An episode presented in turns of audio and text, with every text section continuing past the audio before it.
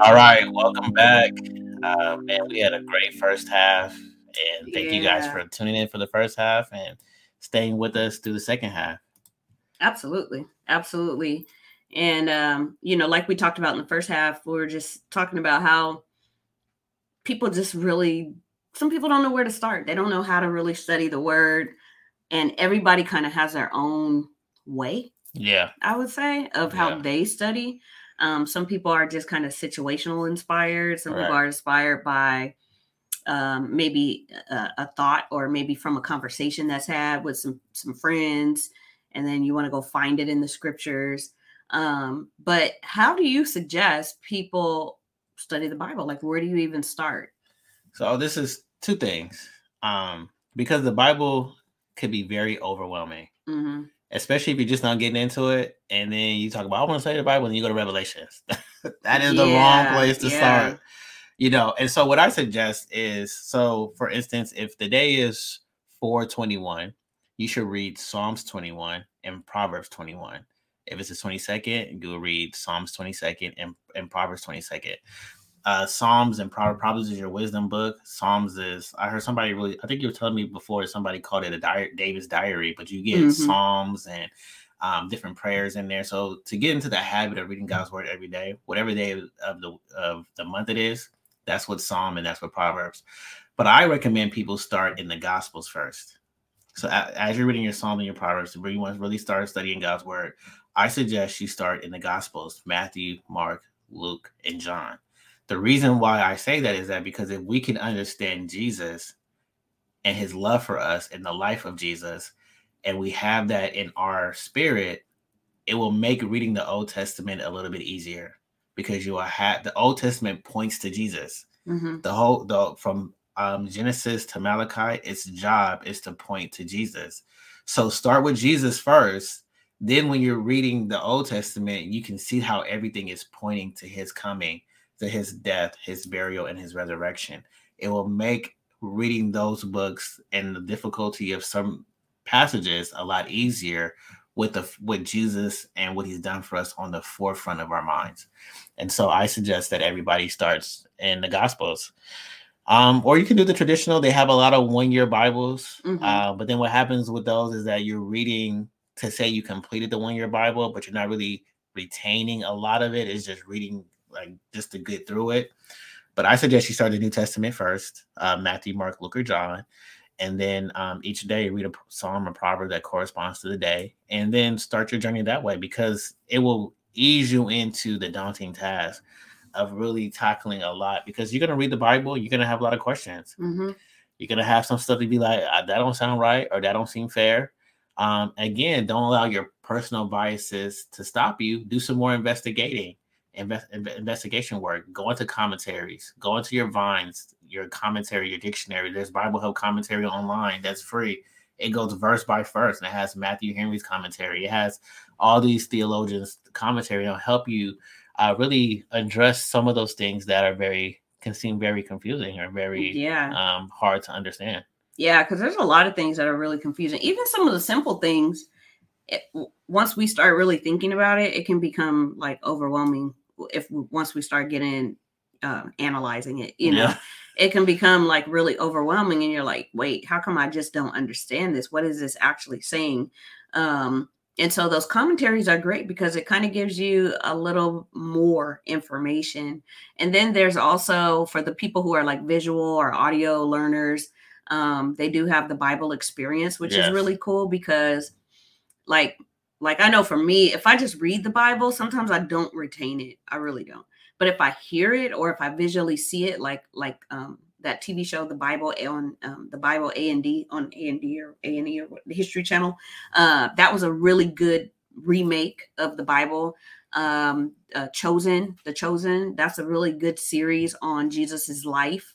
Um, and so things like that that can kind of like uh, be reenactments, but it uh, it triggers my mind to visualize it so you know for me that's what helps me to be able to retain what i'm reading because you know, when you're looking at studying, you're taking it a step further than just reading a scripture or Correct. reading a story. Correct. You, you know, you study something for a reason. Either you're going to be, you're trying to be prepared for something. And so, you know, if you're doing a personal study, if it's just one of your goals and you just want to be prepared to reach your goal, um you know the the goal would be to be able to not just study just to say you did but to actually retain these things right because bible talks about um, having the word hidden in your heart so that you don't sin against God. We all come into different circumstances and scenarios that we'll face where we won't have access to our phone. We won't have access to a resource um, that we can pick up and, and a Bible we can pick up and read. But if we have at least something in our heart, we can remember that. Right. You know, we can actually remember that and we can call it out. We can say it. We can, you know, speak it over and over in our minds say it out loud over and over to really, you know, either speak to the situation or to be a reminder for us, a motivator for us to keep going. Um, but whatever it is, they have, uh, like I said, the Bible experience is really cool. It's out on YouTube now, and um, you can get the whole kit, or you can buy it, or you can just go to YouTube and find the different um, episodes, basically. But it's the entire Bible, and it's really cool because it gives you like if like in the garden of eden it has like all the garden sounds right outdoor sounds like birds chirping and you know it, it, sounds like they're walking through grass and things like that if you're like in the ocean you know this sounds like waves are crashing so it gives you your audible you know for those who are audible learners but it also um, speaks to your visual because you can you know hear the sounds but you can visualize the waves so anybody that thinks more creatively and doesn't really just read and learn, those are some good resources and tools to add to the toolbox um, to really get a you know a stronger grasp on on what the Bible is saying. Absolutely, and also when you're studying the Bible, you have to. It's a good thing to learn or a good thing to go into and ask yourself who, what, when, where, and why. Mm-hmm. Every scenario is for a particular audience for a certain reason, and you have to ask yourself these questions and look for those answers because um, it was a Middle Eastern culture that he that a lot of it was written to. Mm-hmm. But we're from a Western culture, and so we try to put Western ideologies on Eastern culture, and then it's where a lot of our confusion becomes, or some things that we just don't get, or some things were just said for a certain audience for a particular reason, and we try to generalize it to everybody. And so you want to ask yourself who, what, when, where, and why and really do some deep digging. It's really going to stretch your muscles, your memory, your your your skills, your thinking skills. And we have to understand that the Bible speaks for itself. Mm-hmm. Sometimes we try to make the Bible say what we wanted to say, but the Bible really speaks for itself. I was in school one day, and the assignment was to compare and contrast David and Saul. And so I said, Oh, I know what I'll do. I'll talk about appointed versus anointed. Saul was appointed king, but but David was anointed king. And I did this whole write up, y'all. I'm talking about like you couldn't tell me nothing. I was ready to preach it. I was going to do everything. And my teacher said, Well, Vaughn, did you read the Bible? I said, What you mean? Yeah, I read the Bible. You're wrong.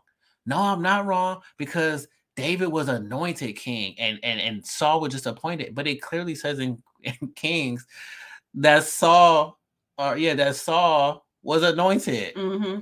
But here I was trying to make a point. I was trying to com- uh, yep. compare and contrast to make a point that David was anointed and Saul was appointed. And I went into the Bible and I went to these things only looking for what I wanted it to say. But the Bible speaks for itself.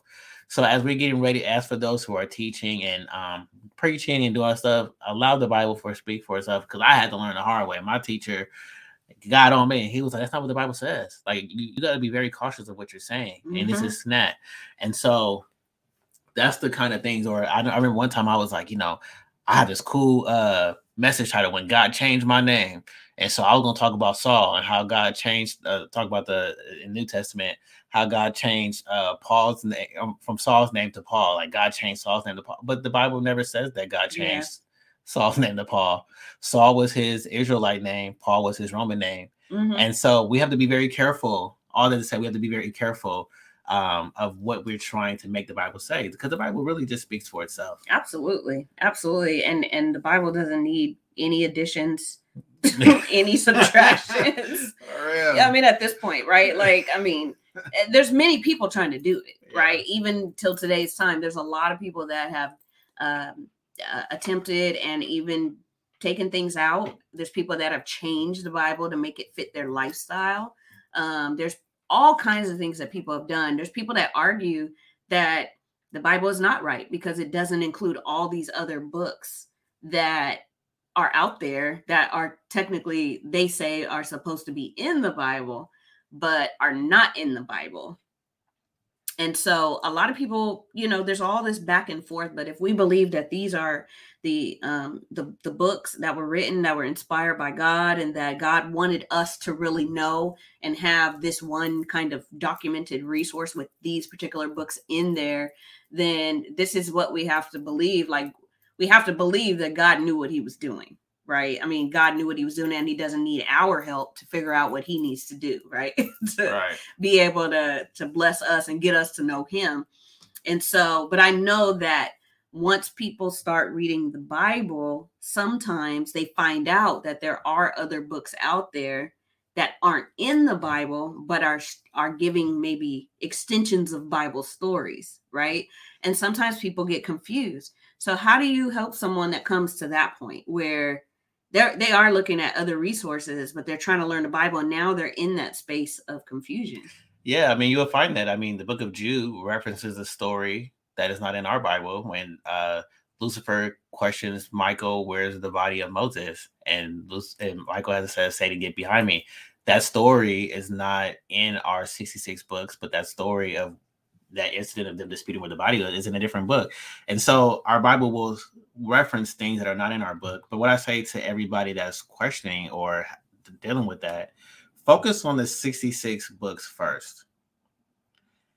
And um, really try to get a grasp on that. And then, like, I went to uh, Bible college they they showed us the other books. It's it's a it's a difference. Like your spirit doesn't even like it's it's like your your spirit cringes when you when you read these other things. Um, and then you can look at those other books as historical documents, and you can see why um, they're not in art books because they can't they can't um, validate the authenticity of those books. We don't know who wrote those books or when those books were written or how those books were put together. It's a lot of different things. And so our 66 books is what we believe that are truly inspired by the Holy Spirit. And so what I say is try to learn the 66. Trust me, it's enough in those 66 yeah. that would keep you preoccupied until Jesus Christ returns because um, it is a lot. It is a lot. Um, a lot. and you got to be make sure that you can really um, handle mm-hmm. the extra stuff that you're trying to go investigate. And if you're going to go do it, I would say take take a class, a Christian class that can gu- guide you to those things and, and show you the details without you interfering uh, what you would believe in your spirit. Mm-hmm. And so I tell everybody, if you're a new believer, if you're a new person, if you're a, a, a long believer but just now getting in God's word, start with the New Testament, Matthew, Mark, Luke, and John. Start with Psalms and Proverbs, and then work your way around and let the Holy Spirit lead you and guide you. See, the goal is not to just say, "Oh, I completed and read the whole Bible," but don't retain nothing. Mm-hmm. That's not, you know, there's people who read the Bible two or three times but can't remember scriptures or stuff like that. That's not the goal. The goal is really to get into God's word so that God can reveal Himself to you. Mm-hmm mm-hmm. and can reveal yourself. And you will find out that when in God revealing things to you, it will challenge what you thought you knew about God, what you've heard about God, and He really revealing things to you that hasn't been revealed to other people. And this is why now we don't need to argue about the Bible. Like when God tells me something or shows me something about Him, I no longer argue with other people because it just hasn't been revealed to them yet. That's right. Mm-hmm. God reveals to everybody in time that He needs to reveal it to them. And sometimes you can get into an argument with somebody simply because you you think you know one aspect of God, they think they know one aspect. You guys are arguing with each other, they're trying to get each other to, but it hasn't been revealed yet. Mm-hmm.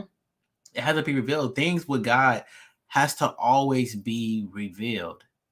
You can't find God. God has to reveal Himself to you as you search for him, then he mm-hmm. reveals. As you go to him, he reveals.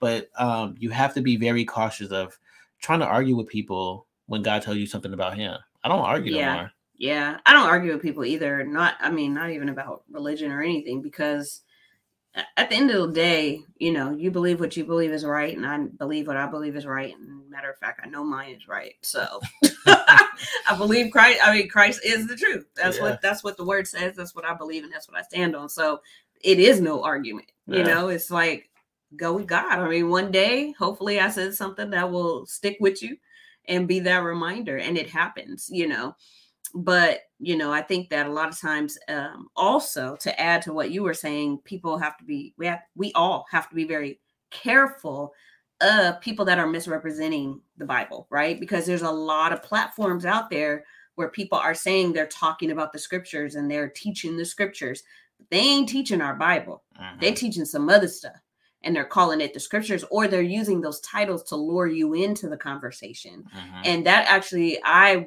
witnessed personally firsthand through um, that one app called Clubhouse. There was this group on there, and the title of the of the discussion was called "Understanding the Scriptures," the breakdown of the Bible. Right? That was the that was the whole title. So this room was full of like a thousand something people in the room, and by the time I clicked on there, there was this guy who was asking about some scripture in the Bible, and this other guy was responding to him and it got so bad. Like this guy was ripping this other dude to shred. Like the guy honestly, genuinely had a question about the Bible. And this other guy, they called him Deacon so and so. I mean, he was so mean and nasty and aggressive um, in his response to the guy and told him, you know, you're wrong. Christianity is wrong. And you guys are doing this and you're being manipulated by the word and blah, blah, blah. And I mean, this guy went in. And so all of a sudden the discussion turned to where this group of people were siding with this deacon so and so and i was like what is happening here? Isn't this a room a discussion right. about the scripture? Like why would they be saying this stuff? Come to find out it was not a room for that. It was a room for um, that one group called the hebrew israelites and these people said th- there was some other people that chimed into the discussion and they said, "Excuse me, we have questions." And one of the and not one, but a lot of the questions were, "Hey, I'm here because this room said understanding the scriptures, a breakdown of the Bible." Not come into this room where we're going to try to destroy the Bible and talk so much trash about right. it and call it false and tear up everything it's saying. So, I mean, this discussion got so heated that these two guys were just arguing back and forth and they start giving out their addresses, phone numbers, like, come see me. We can handle this. And like, it was like, and I mean, it was that kind of heated where if they was in the same state, like somebody was going to show up. It was about to be a fight. It was bad like that. All because this man who's a Christian came to this room thinking it was about the Bible, right. You know, understanding the scriptures. And so, anyhow, people started to ask them, like, well, you guys, it seems like you're manipulating people to come into this room and engage in this conversation because your title is misleading. Yeah. This is not what this is about. And you guys are wrong for doing that. Right. People were calling them out. Yeah. You could sit here, argue, and fight all you want to on this app. But at the end of the day, you guys are wrong for that. Yeah. If you want to have a room to teach people about what you guys believe, have a room to teach people about what y'all believe and market that correctly. Don't manipulate it to get all these people in here. And then what you do is you got so much hate and aggression. You threatening to beat people up in another state because they're Christians and you want them to turn and not be a Christian, but be one of y'all. Right. You don't draw people like that. Yeah. I mean, come on. So even if the guy was in a space where he was looking, right? He wasn't about to become one of them. He mm. wasn't going to convert to that. Not after that day. And no, and none of the rest of them people on there was. But you have to be, you know, nowadays we really do have to be mindful of that kind of stuff because there's so many platforms out there that are being used in that exact way. And like you said, you will know if it's a, a resource that's not of God, right? Yeah. Like when you have the Holy Spirit, you will feel something and it will either feel wrong or feel uncomfortable. Like it, it just won't settle well with you. Yeah. I mean, because as much as we try to do our own reading, we're going to sometimes get stuck. And so this is why you need to be plugged in mm-hmm. to a great ministry or a great teacher. Yep. If you have a, you know, some people follow their favorite preachers, their favorite teachers, and it's nothing, there's nothing wrong with that. But what I say is fact check. Mm-hmm if if what I'm speaking is the truth, I'm not gonna get mad if you have your Bible you open and if I say the scripture says this and you go to look for it, it should be there. Mm-hmm. Fact check it, you know, no matter who it is, and and really that's how you really learn and that's how you really grow. Just like for the longest, I thought the scripture was the race is not given to the swift or the strong, but the one that uh, endures to the end. I argued somebody down years ago because I thought that was in the Bible, but it's not. It's, it's not. It's, it's like two different scriptures. Yeah, it's a combination of two two different scriptures in different places. At yeah. that. Yeah. So that that things like that, you know, you will begin to find out that you have to really another Bible. Ultimately, where did that come from though? Like, why did people merge that? I, I think it's one of those church cliches. I think somebody was preaching and got happy and was like, the race ain't given to the swift or the strong, but the one who endured and it just and it became skipped the whole nother. Yeah. just like the scripture, you know, people like in the Bible, the Bible says God won't give you no more than you can bear. Well, where's that at? what scripture is that? You know, so we have to be very cognizant and uh, and I'm not saying um anything bad about preachers who have said it, you know, things like that. But we have to be cognizant of um, what we are putting into our spirit as true. We need to fact check it. Fact check it. Yeah, I mean, because essentially, it's technically in the Bible. It's just not a scripture, it's right? It's not like one one continuous scripture. It's it's like two. But the two, ones. but the two don't even correlate. it's talking about two entirely different things. you know, and but it went on for years though. It went yeah. on for, like we could quote it with the best of them, and it still happens. I, I, still hear it today yeah. in today's time. I still hear it uh, preached. Yeah, and, and we have a preachers. We have a responsibility to do our due diligence when we're studying and really give people the truth and really teach the truth. Mm-hmm and really teach God's word. Like we have we have that responsibility. Whenever we're gonna say that we're gonna teach a Bible study or we're gonna preach or God's called us to this, or even when I share, it could be a one-on-one. I never share my opinion. I always share the facts of God. Mm-hmm. I don't share what I'm still questioning or want to know more about or what I think. People don't want to hear what you think. But what you think don't save them. A matter you, of fact, what you think is what creates cults. Right. I mean, yeah. really, because yeah. people start following what you think instead yeah. of what the word says. Yeah. And so you we have a responsibility to teach God, to, not to teach God, teach people about God and the truths about God. Mm-hmm. Yeah, Jesus didn't go through all. Like I always said, Jesus did not go through all that, so we can sit up here and still be living in a lie. For real, that's, that's not why he did that. He wanted us to know the truth. He wanted us to know Him because He is the truth. Yeah, and that's it. Yeah, and our responsibility is to grow. Like Paul says, we shouldn't still be on milk. Some things when you first come in, you're going to have the fundamentals mm-hmm. of the gospel. You're gonna. When I got saved, first got in, I was very, very works based and a lot of had to do with my denomination mm-hmm. as president. But I thought that I had to do this X, Y, and Z so that God can do X, Y, and Z. But that's works based. Okay, if I do this, then God's gonna do that. It works in reverse because if I sin, then I'm thinking when God is just so mad at me. It's mm-hmm. just, but then when you realize like Jesus just didn't die on a cross. If I really believed in the finished work of Christ, do I really now think that because I do something wrong, God is waiting around the corner to pu- punish me? I can't. I can't have both. I can't believe in the finished work of Christ and that He died for all of my sins and He and Jesus died because He loves me, only for Him to punish me and be mad at me and don't want to talk to me when I mess up.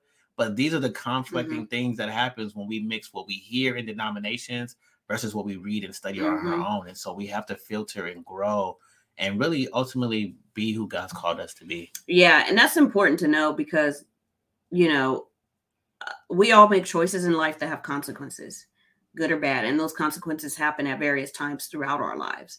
And some of them have like multiple consequences attached to it, right? But like you said, I mean, Jesus didn't go die and all that stuff for him to just like turn his back on us all of a sudden because we we did something or made a, cho- a poor choice, you know, that he didn't like or you know something that was completely just off the wall. But there are some belief systems out there that that do that they yeah. really there really are. There are some systems out there that will, you know, if if you turn to a life of drugs or um, have some sort of an addiction or anything like that, there's no grace, right? There's there's no grace in in some other faiths and belief systems. It, it's you just got to get clean to be one of us and to make it to heaven. And you know, it's it's very sad because it's just a hard stop. It's a hard cutoff. And everybody cuts you off. Yeah. I mean, you just don't have access to nobody and nothing. I mean, you just hopeless. Did it Jesus replace the hopeless with hope? Like he gives us so much hope through a relationship with him, through access to him. He's a living God. He's here with us everywhere we go, everything we do. And so and and the most important thing is he already knows we're going to screw up. I mean, the reality is that we can't even be good enough for his love. If that's the case, like even if you work based, you can't work good mm-hmm. enough for mm-hmm. his love. Mm-hmm. Paul says our righteousness is as a filthy rags. Like you yep. can't be good enough. The fact is that Jesus loves you. Yep.